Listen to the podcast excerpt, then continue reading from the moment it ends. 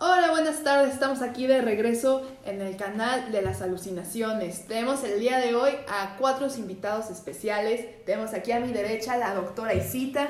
Hola, ¿qué tal? Un gustazo estar aquí con ustedes de nuevo. También tenemos al doctor Germán. Hola, buenas tardes. Un gusto verlos de nuevo ustedes, doctores. Aquí a la doctora Pau. Hola, hola, un gusto a todos. El doctor Roberto. Un placer estar aquí, estar aquí con ustedes. Bueno, y aquí su servidora, la doctora Ana Paula. El día de hoy les tenemos un caso súper interesante. Es el caso de Ana, o Ana H, como muchos le conocen. Este, este fue publicado en el New Yorker el 30 de septiembre de 2002 por el prestigioso Oliver Sacks. Bueno, Ana Paula, un poquito de contexto para que entendamos quién fue esta eminencia de la medicina. Pues Oliver Wolf Sacks fue un neurólogo, un científico, escritor, y naturalista e historiador de la ciencia. Eh, el sujeto nació en 1933 en el Reino Unido, estudió en la Universidad de Oxford, donde obtuvo su diploma de médico, graduándose y titulándose en los 60 antes de hacer su carrera en los Estados Unidos, donde pasó la mayoría de su vida.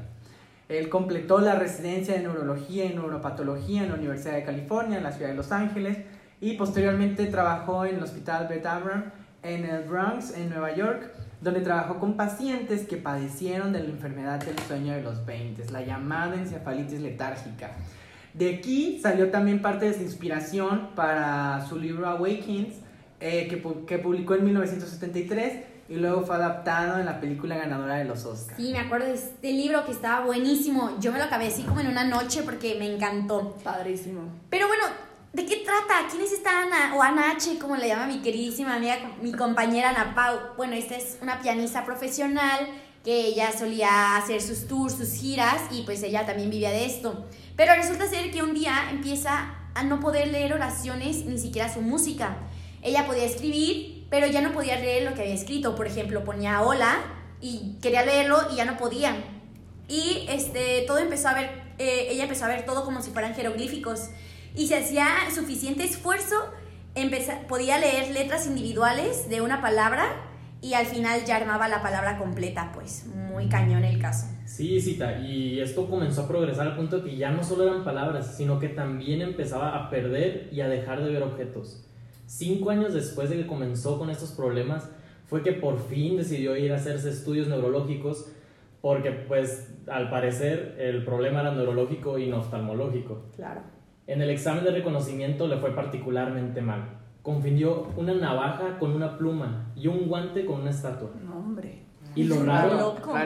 Sí, y lo raro es que a diferencia de su poca habilidad de reconocimiento, su habla, comprensión, repetición y fluidez verbal estaba perfecta. Es que esto suena rarísimo. La resonancia magnética salió normal, porque la tomografía, pero la tomografía por emisión de positrones se detectaron cambios en el metabolismo de algunas áreas del cerebro en especial en el área de la corteza visual. Le dijeron que lo que tenía era una atrofia cortical posterior que con el tiempo iba a continuar empeorando. Y lo peor de todo es que entre más pasa el tiempo, Ana va perdiendo cada vez más la habilidad y su condición va empeorando cada segundo más. Ya no puede aprenderse nuevas piezas en el piano como convencionó anteriormente mi compañera Isita. Lo único que puede hacer es tocar las piezas que ya se sabía de memoria y aprenderse canciones de oído. Llegó el punto en que ya no podía ponerle nombre a nada de lo que veía, a ningún objeto, a nada. A todas las cosas le decía thingy, cositas, la chunche, pero ya no podía nombrar como tal a los objetos. Fuck. El doctor Sachs ordenó una resonancia magnética y vio que había un encogimiento de las áreas visuales, lóbulos occipitales e hipocampo de los dos lados del cerebro, aunque esto no pudo concluir que hubiera un daño en específico.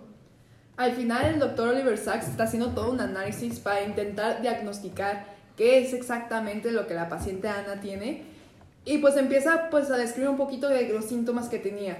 Por ejemplo, una atrofia cortical posterior por lo general va a presentar alexias, va a presentar agnosias, anomalías en la percepción, la confusión derecha-izquierda, que en algún punto sí empieza a decir el doctor Oliver que a la paciente Ana también empezaba a ocurrir estas cosas.